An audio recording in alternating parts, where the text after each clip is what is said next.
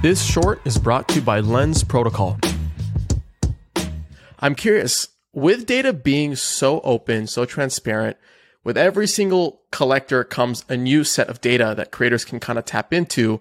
How do you think about on-chain data from the point of view of a creator? Like how should creators be using on-chain data to further build, further monetize, further own their creator economy? What does that look like? I think so there's like some some obvious things that like the art and the wallets that it's distributed in those are your users. And you can track and like verify that. And you can start building plugins where users in discord can actually verify that they own some of your art or part of this nft collection. And using the using that data set right people have started forming daos where the community is coordinating what like the direction of the art or the story or potentially funds if this art piece is collecting secondary income into the DAO and things like that. And that's a like that's a very different thing that's never I think it it like reminds me of like 90s 20s Dada collective like collectives where people were just like experimenting between like art and community like all at the same time. It was very inter, in, intermixed and um, it's cool. Like we we live in like a a beautiful time where you can really just like think of crazy ideas and go try them.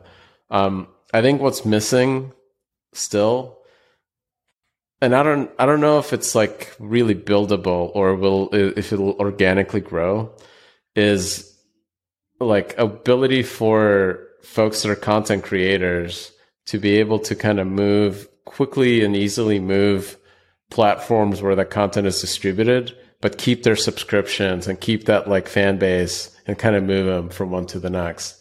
And like, I think most of the pieces are there, you know, the wallets that have your art, right? Mm-hmm. And you can effectively like redistribute. You can go, ideally in the world where Web3 is fully adopted, you should be able to go from like Spotify to YouTube to TikTok and bring all those right. together, right, and give them content directly through those uh, so through that like network graph that's on chain.